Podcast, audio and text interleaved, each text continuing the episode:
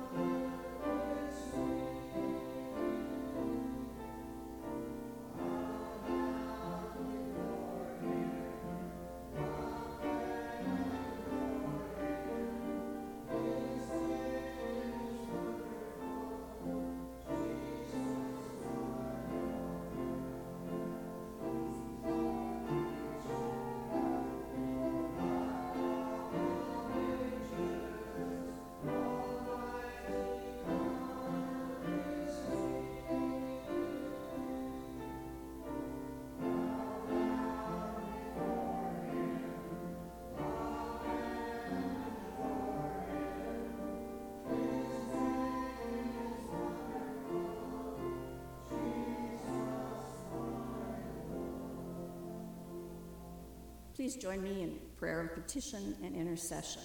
We praise you as God the Father, God the Son, and God the Holy Spirit.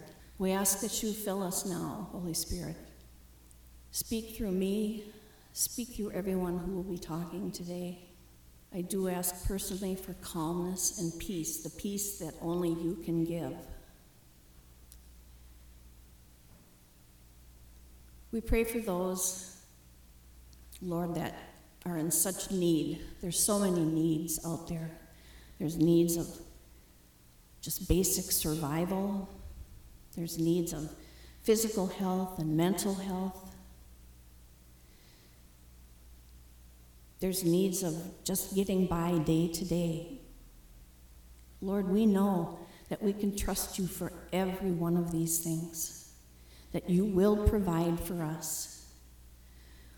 We pray for those at home that are listening. We pray for those that might be in the hospital or, or in a long term care facility. We pray for each and every one here that may be feeling illness, may need strengthening, and maybe just need to be having their minds opened and their ears open to hearing what you're saying to them, Lord. Be with each and every one. We do pray for Pastor Randy, who had some kind of an injury during his hunting. He's okay, and he's back out there today again, and he'll tell you more about it when he comes back, I'm sure. so we pray for his healing, and we pray for all those people that are out there hunting this weekend that there would be no injuries to human beings.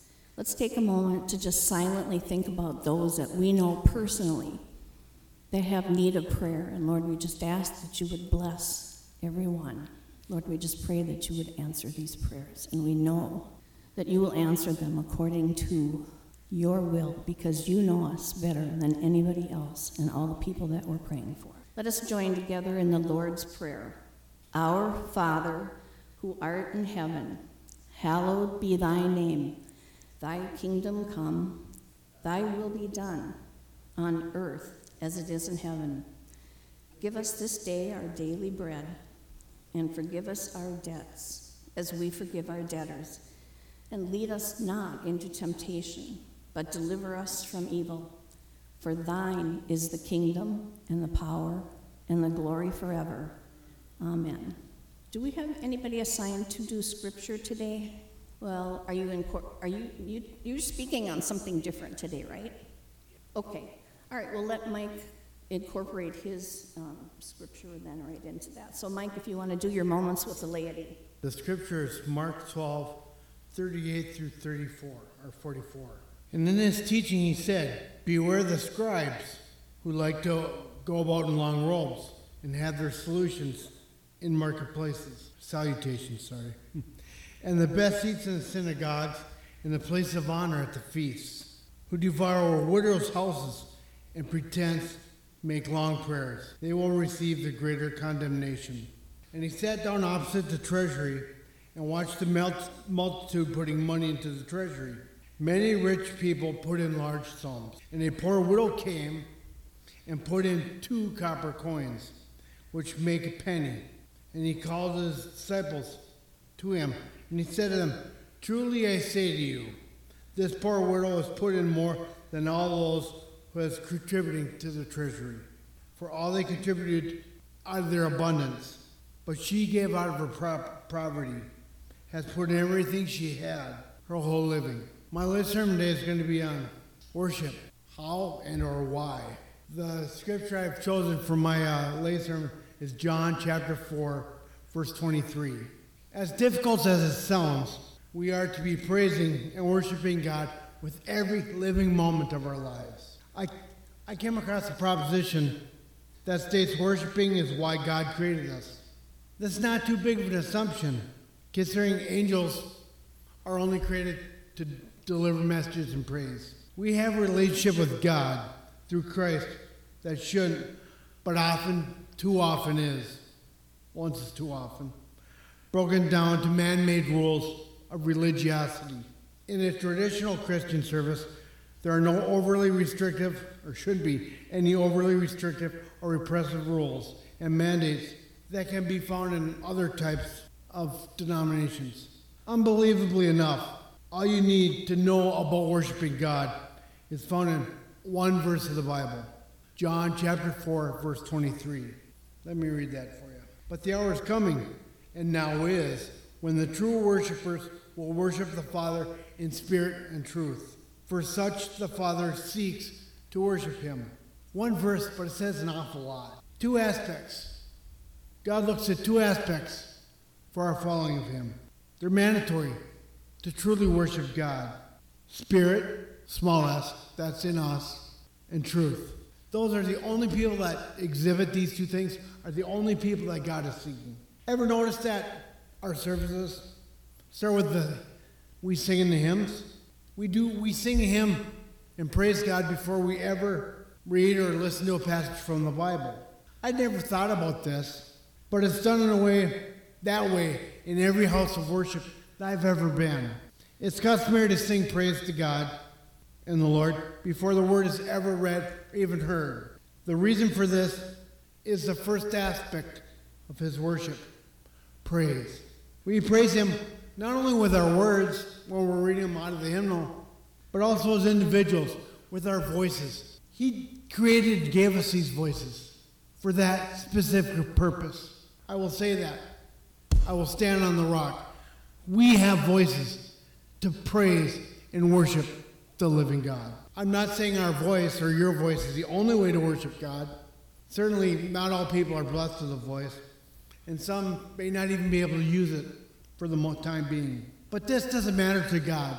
There are many ways, a multiple, a multitude, I should say, of worshiping God. We don't just have to use our voice, we can especially use our actions. When other people, when others see us working for the Lord and doing things on His behalf, doesn't just make us look good, it brings glory to Him, which is the point of everything that we do anyway, or should be that point. So, what is the best way to worship, I wondered? Some choose singing, some play music, with instruments, and prayer, or some clap and dance and use movements of their body. King David himself danced before the Lord with all of his might. He didn't do it reservedly. He didn't just, well, I think I'll dance a little, do a little jig for the Lord. No, he danced with all his might. He showed the Lord, this is what I'm doing to praise and honor you, as we should with everything we do. It may seem odd or unattainable for us to worship that way, but I submit to you that it's never proper, really, to judge or cut down somebody else's form of worship. Of course, as long as it's biblical hmm. and Christian. There's no wrong way to worship God, really. If you're really doing it in your spirit, connected to His spirit, it can't be wrong. It might look a little odd to us or those who don't have charismatic God services, or might seem maybe a little weird because, geez, I've never seen anybody dance around a church. It's not for us to judge. That movement and those actions are done for one reason to praise and worship Him. It's unfair for us to judge that. It's, it's not saying it's not cool, it's understating it. We do not judge. We should not judge. You know who judges somebody's worship? He does. However, their spirit is connecting with His spirit. It's just fine. If it's good for God and acceptable to God, it should be good and acceptable to us. Conversable, conversely, others may uh, worship in a more traditional style. They may not move a lot. They're not very charismatic. But the charismatics may seek this service as dull and boring. I can see it both ways. It's unfit for some people. After all, it's wrong for them to judge our form of worship. It's just as wrong as us judging their form of worship.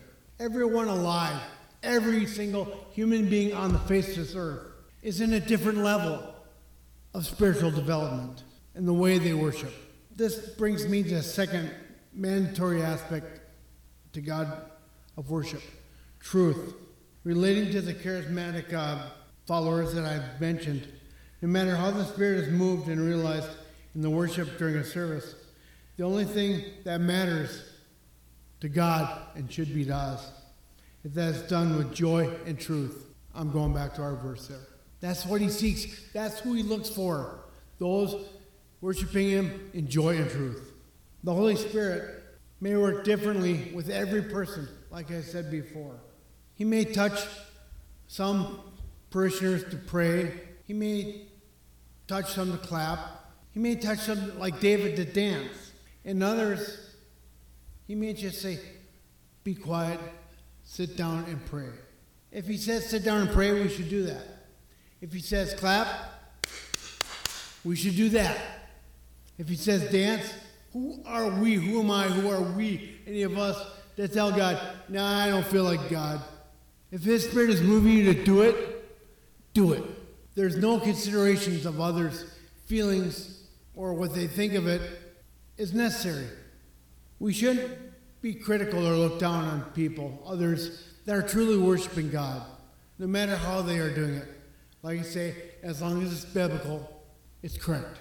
In closing, despite all of our worship differences, I'm talking worldwide or between denominations, I pray that every Christian, in the sound of my voice and those on our side of the planet, grow in love, peace, enjoy God's mercy, and most importantly, do what they do for the Lord in unity. God made us all one. God doesn't look at you when you have faith in Jesus Christ oh, yeah, but you did this, so you're over here. No, He does not.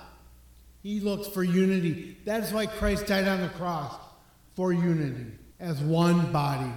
The Lord's peace, love, and grace, proper worship come to us all. Thank you. At this time, if Gary and Robin would join me, in place of the sermon today, we're going to be giving, I guess you could call it maybe a series of little mini sermons. We all attended a conference, which Gary will be telling us about shortly, and are reporting back to you what we've learned. Good morning.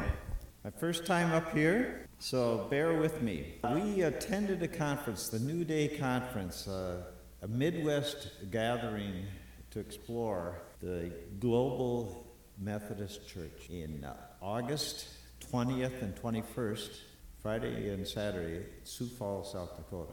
Myself, Robin, and Kathy attended this conference. It began Friday with registration at 1:30 in the afternoon. Since it was in Sioux Falls, a four-hour drive, we left early in the morning.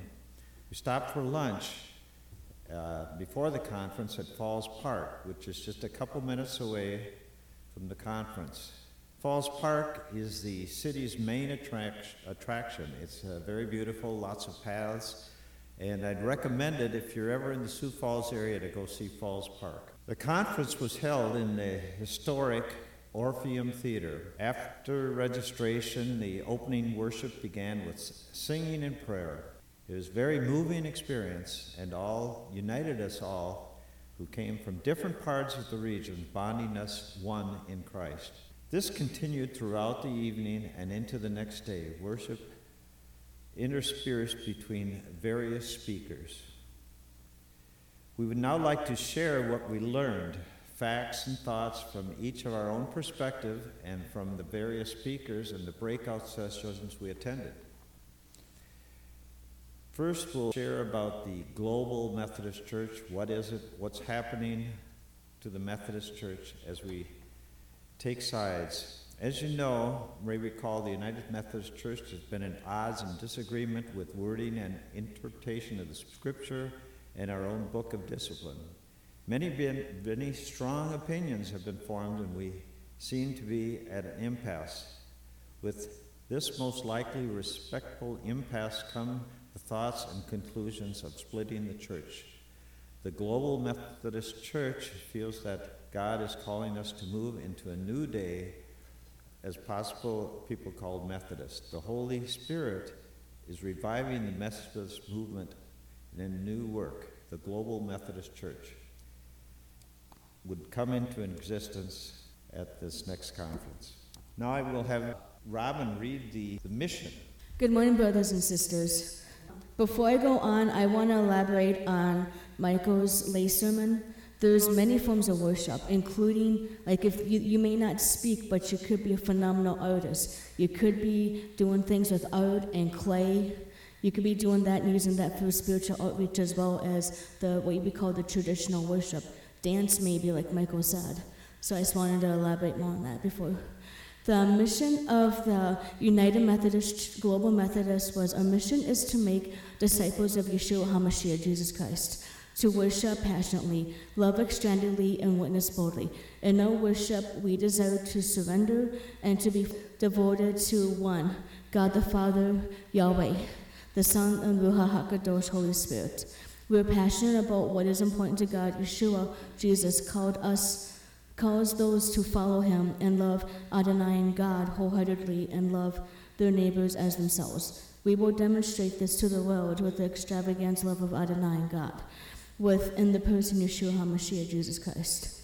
We have been entrusted with the life saving and transformation message that we must share with others. Our witness will be bold, compelling, and fearless. Our mission advances when individuals become disciples of Yeshua HaMashiach, Jesus Christ and join Adonai's Yahweh's mission to make more disciples. Okay, I am going to present the vision. Now, we're taking this information from a pamphlet that we were handed when we were at the conference. I have made black and white copies for everybody so that you can have this as a reference. So I will hand those out after we're done here. The vision is to join God in a journey of bringing new life, reconciliation, and the presence of Christ to all people and to helping each other to increasingly reflect the character of Christ. Through our ministries, we desire to share the whole counsel of God with all peoples and to advance the presence and fulfillment of the kingdom of God in every part of the world and at all levels of societies and cultures.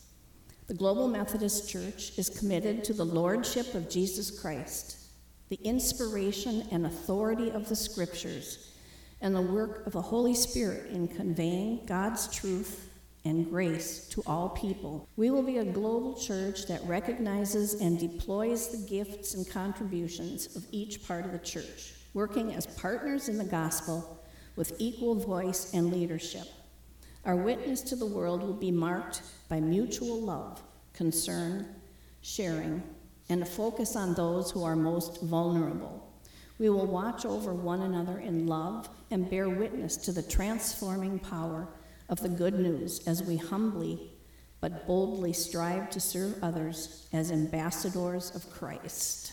Starting with Robin, we're each going to give kind of a personal overview of what we saw and felt and heard when we came into that church. So each one of us will take that turn. The United Methodist Church Conference. The future of the church, the issues that we cannot be the same on, is the liberal agenda and compromise the Bible to fit the narrative of the Rhodes Vote. Therefore, there will be a time in the near future that we will have to vote on from the United Methodist Church or to the Wesleyan Church. Look up John Johann 3:16. As a congregation, we will need to decide the Wesleyan Church conservative and biblical theology, or we merge and be a part of the World Globus Methodist Church, which is pretty much everything goes, taking scripture, making it fit the agenda and not what the word really means, especially in the globalist Methodists. The globalist Methodists want to change scripture and add or take away, which in scripture it clearly states, let it be a curse, Revelation 22, 18, and 19. We are instructed through all scripture to change the world and not the world change the church. The thing we cannot do is bless what the Lord says is abomination. We are unable to call good or blessed. We cannot be a part of a church that blesses sin and abomination. The Global Methodist is setting up a global caucus division of the division in the casting system, meaning you versus me, us versus them. We need to be like the first century church, where both sides sit down, no matter what the status. The church should not be held hostage to what they believe is cancel culture. Cancel culture is where someone disagrees with you, saying and what you are saying and twist to fit their agenda and threaten you with job loss, career loss, your life, even your life sometimes, even death threats, because feelings over facts. Galatians 3:1. The world sees how the church functions like everyone else. Genesis 11, Jeremiah 29. The praise and worship is very powerful. We had a very strong presence of the Ruach HaKadosh, the Holy Spirit. In the evening time during the session, we had small prayer groups. The prayer group I was with, I had my friend, he is a brother in the Lord, Clint, on the phone, and his wife Judy, and four others in my group. We were doing spiritual warfare and praying for this country and Christine Noem to keep her strong. Christine Noem is the governor of South Dakota, and she is not bowing down to this medical tyranny and not bowing down to discrimination, unlike our state, Minnesota, aka Minnesota. The session group that I was in was his name was Kuwan. Kevin or Kuwan in Korea is his name. Kevin and the small group talked about the culture and how the church adapts to the culture of the people and their customs. He talked about what it means to be Wesleyan and how some of the culture norms within society fit and how to act to different cultures, not going on about one church does one thing, another does another thing different. We need to look beyond our cultural differences and look how we perceive the Lord and how the Lord uses it. And he talked about how we need to be we, we need to be changing the world and not the world sadly changing the church, which we're seeing on a daily basis where the world infiltrates the church where it should be the church infiltrates the world. After attending this conference, I kind of looked into things that are happening in the United Methodist Church. I even noticed this before, probably five or ten years ago. I was invited by Randy to attend the Minnesota conference, which was held in uh, St. Cloud. And I was amazed at what was happening right in our own state. Over half of the, the participants in the conference were, were open to uh, changing the book of discipline and, and, uh, and their interpretation of the scriptures. But they made a decision at the start of that conference that we wouldn't be fighting, you know, talking about each other. We're just uh, going to have a conference on the other things. They didn't want to really get into this issue because that issue has to be decided in the national, more the national conference. And what happened in uh, 2019, uh, United Methodist Conference, a, a, special session of the national conference, they, the people that want to change, uh, the progressives, we may call them, to include the LGBTQ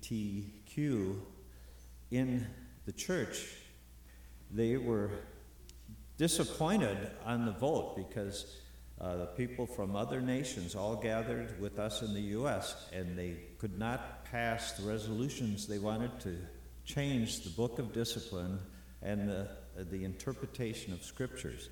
So there were, uh, there were conflicts and protests, and it got so out of hand that you probably saw coverage in the papers from this.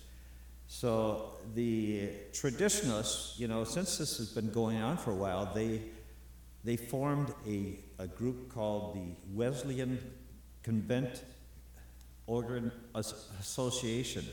It was led by Boyette, and it was formed in 2016. It was planning for this possible split of the United Methodist Church, knowing what was going on because uh, they kept trying to say, yeah, we, could, we can all agree that this is going to be okay. Well, we can't as uh, traditionalists, and uh, so the uh, the Wesleyan Covenant Association uh, realized that, and uh, they, they will continue to exist until the global Methodist Church comes into existence, and that is expected to happen in September of 2022 if they're able to have another global conference of the people have agreed that they would agree to a split because we cannot agree to, well re, uh, changing the book of discipline to their pleasure.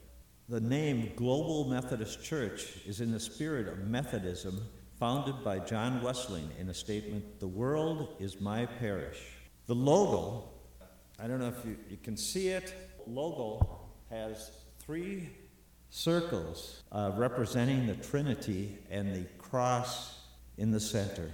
Its sky blue color reminds us that even though Global Methodists live all around the world. They are united together in God's great creation. The whole conference, where everybody was gathered together, in light of all the differences that, that Gary was talking about, and that what we see when the the Methodists gather.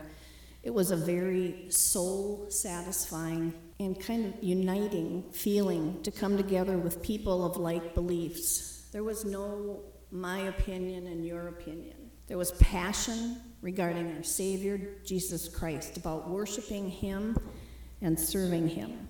The Holy Spirit was definitely moving, and the Lord God Almighty blessed, was blessed through our worship.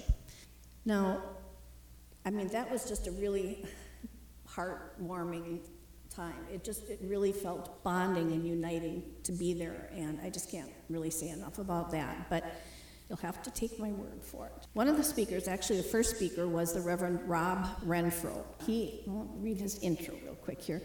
President of Good News, past president of the Confessing Movement, lead pastor of The Loft at the Woodlands UMC, author of five books, including Are We Really Better Together? An Evangelical Perspective on the Division in the UMC. The founder of Quest, a men's ministry attended by 500 men weekly that has built 40 houses and 12 churches in Latin America. I'm going to refer to him as Pastor Rob. Pastor Rob is a man who has an apparent love of the Lord. He feels great passion as to what is happening in the UMC today. His scriptural reference that he used primarily is from the book of Jude, which, as you recall, is just one chapter long. So looking at verses 3 and 4, and I'm just going to read those for you. Beloved, while I was making every effort to write to you about our common salvation, I felt the necessity to write you, appealing that you contend earnestly for the faith which was once for all handed down to the saints. For certain persons have crept in unnoticed, those who were long beforehand marked out for this condemnation, ungodly persons who turn the grace of our God into licentiousness and deny our only Master, Lord Jesus Christ. My Bible study notes point out that Jude is saying the Bible is inspired by God and should never be twisted or manipulated. When it is, we can become confused over right and wrong and lose sight of the only path that leads to eternal life. So Jude felt he needed to bring them all back to the basics of their faith some of today's churches have false teachers who crept in unnoticed and are twisting the Bible's teachings to justify their own opinions, lifestyle, or wrong behavior. God will judge them for excusing, tolerating, or promoting sin. What a person truly believes will show up in how he or she acts. Those who truly have faith will show it by their deep respect for God and their sincere desire to live according to the principles of His Word. Pastor Rob expressed his feeling that this is relevant now. We have had to argue or contend for the gospel, and that we cannot recreate the Bible. He feels that there is a false understanding of morality, that some are missing what God has revealed to be His will in morality.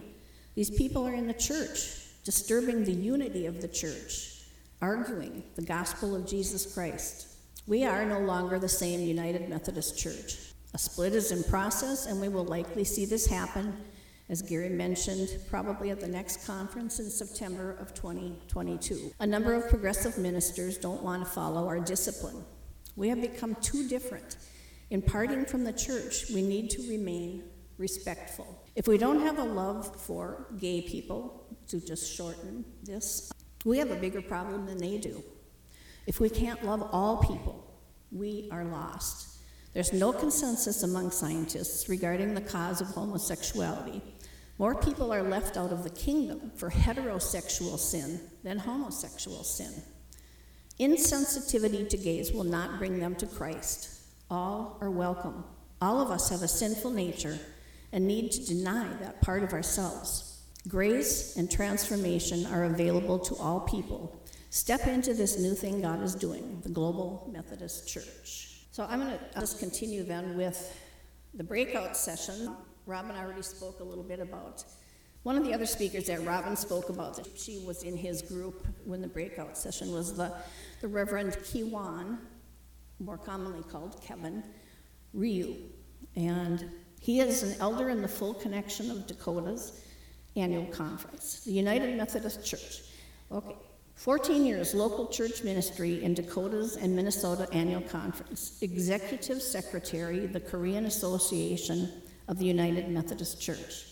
editor, devotional magazine to the Pleasant Hill for the Korean United Methodist Church, former GBGM ethnic ministry missionary for Korea, Korean Ministry Plan, and a member of the Transitional Leadership Council, the Global Methodist Church. He is not available to look at podcasts, and I'm just going to say briefly what I know of him and what he had to say. He talked a lot about segregation and that the fact that that's something we need to ask forgiveness for. Segregation is not okay. God welcomes all people. So give all your attention to God and listen for his whisper. So basically, the, what else he had to say was he was really upset and very, very emotional about what the Methodist Church was doing to him. He had been a pastor for several years, and eventually he got moved into the Dakotas, as he called himself the only Korean in North Dakota. and, and he probably was not too far from the truth. But he suddenly had the rug pulled out from under him without or with very, very little explanation. He was asked to leave his church, and they had nothing else for him to go to. Basically, they did not reassign him. He was just kind of left out in the cold, and he was very very sad and very emotional and very unhappy. He didn't know why. No explanations were given to him. So that's what I can tell you about Dr. Kevon, Kevin Ryu. Okay, so now in the, in the breakout sessions, I, I listened to Dr. Joy Jittaun Moore. She is such a good speaker, and she talked so fast that my notes are like little phrases before she'd go on to the next one, and then I'd write another little phrase. And so I'm just trying to put together what she said, so it's going to sound a little bit hit or miss here, but preparing for the end game is, is the name of her, her talk. And what are we heading for? She talked about higher education being in trouble, especially theological. She quoted, It was the worst of times, it was the best of times. And you probably recognize that from Charles Dickens' Tale of Two Cities. God is forming a people. He wanted a community bound together in peace. We can't get by without God. We are preparing to get people to leave and plant instead of an institution which we have created. We don't have commitment to institution in the church. Don't try to preserve the institution. Do prepare to go out and do God's will and care. When we gather on Sunday mornings, are we all about God? We come to fellowship in our church community. Do you come out of church showing God's love? Our task as an end game, this church is to be filled with the Holy Spirit, that people will recognize us as being of God. How are we to keep movement from in being institutionalized? It is in the small things that we do out of love. She referred to uh, something that someone had told her that at restaurants, the after church crowd are some of the worst that come in. They're unthankful and demanding. Restaurant staff will not attend churches where people are like this. She said, overtip and be a blessing instead. The majority of churches are not even talking about the split. Does this feel like a people that I want to be with? It is important to know their foundation of whatever way you decide to go. Wesley, our founder, his guidelines, as you've heard Pastor Randy say many times scripture, experience, tradition, and reason. Is your passion to bring sinners to repentance? God is at work in His holiness. He wants us to reform the church, the nation, to spread scriptural holiness. We are perfected in love. Let people look at you, and as Mike said, see God. We are brothers and sisters in life and in God. Be forgiving. And that was the gist of her message. And Gary will talk about the other speaker, Dr. Chris Ritter. The Reverend Dr. Uh, Chris Ritter, uh, elder of the Illinois Great River Conference of the United Methodist Church, graduated magna cum laude from the Candler School of Theology before graduating with honors. General Conference delegate in 2016 and 2019 has served on the Global Council of the Wesleyan Covenant Association since its founding in 2016. Author of Seven Things John Wesley Expected Us to Do for Kids, and his articles on uh, Methodist renewal have been featured in several publications. He and his wife, Becky, have been married 33 years and have a, the couple has four adult children. Chris spoke about the start of the Methodist Church in England and its founder, John Wesley. He talked about the 1820 convention in Liverpool. This was 30 years after Wesley's death. The delegates were worried about the large loss of membership in the church. They looked back at the writings of Wesley and evangelism, which was so important to him. They came up with 31 resolutions. They knew they had to start a renewal in the church, and everything starts with prayer. A quote they had is All must be saved, all can be saved, all must know they are saved and can be saved to the uttermost. Chris believes that all United Methodists should be planters or evangelists. If you feel you can't do that, pray for wisdom so that you can. All right, in order to avoid everybody staying here until, you know, 3 o'clock this afternoon, we'll have questions and answers in the lounge during coffee hour. Um, I don't know. I think offertory plate should be at the back there, so we'll just go ahead with the offertory prayer. So if you would say this with me God of endless generosity, we lift our offerings to you, fully knowing our gifts fall short when compared with the poor widow Jesus saw, who gave two small coins in her temple offering. We know that until we have experienced a moment of that kind of trust, gratitude, and sacrifice, we don't know the heights of joy that generosity can bring. Until that time, grow our hearts in giving and in compassion for those our offerings will touch and bless. In Christ's name we pray. Amen.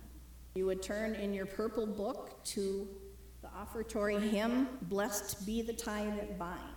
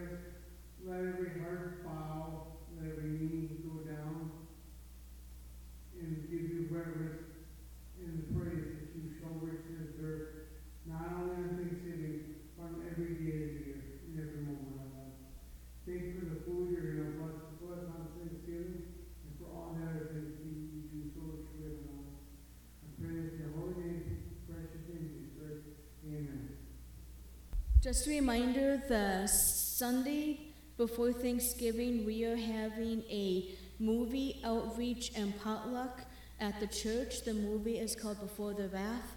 All are invited YouTube audience or television radio audience. If you want to come the second sun, the Sunday before Thanksgiving, bring a dish to share. We'd love to have you after the church service.